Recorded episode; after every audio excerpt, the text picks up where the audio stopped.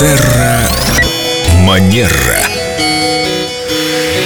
Мы приветствуем нашего эксперта по этикету, нетикету. Мы узнали тут новое слово от нашей Виктории Акатьевой Костылевой. Доброе утро. Здравствуйте, прекрасная Виктория. Как поживаете? Доброе утро, все чудесно, спасибо, рада вас слышать. Ну, с нетикетом мы разобрались, наверное, в прошлых программах. Я думаю, что пока можно сделать паузу небольшую в этой теме и поговорить, например, сегодня о фруктово-ягодном этикете, как есть фрукты, ягоды. И такой бывает. Очень интересно.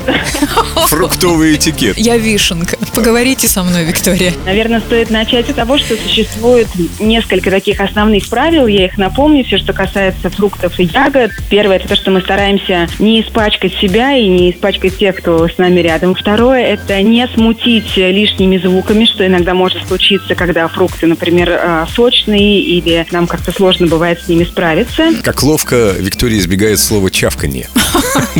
На этот случай же можно музыку громче сделать. Если есть такая возможность, прекрасно, но не всегда она бывает.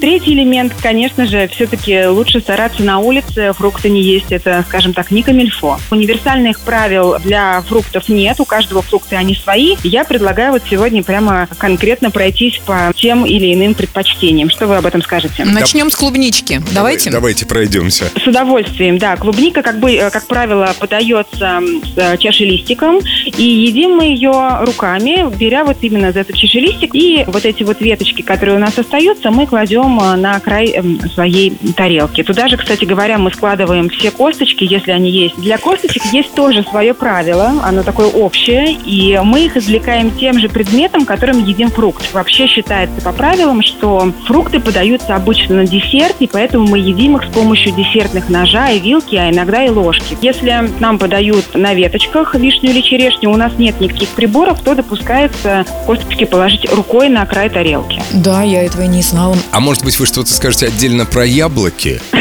С удовольствием, да. Яблоки э, разрезают на четыре части, очищают кожицу и э, вынимают после этого сердцевину, а потом уже четвертинки едят руками. А если Да. его разрезать на пять частей, это будет неэтично? Если нас пять человек вы. претендует на одно яблоко.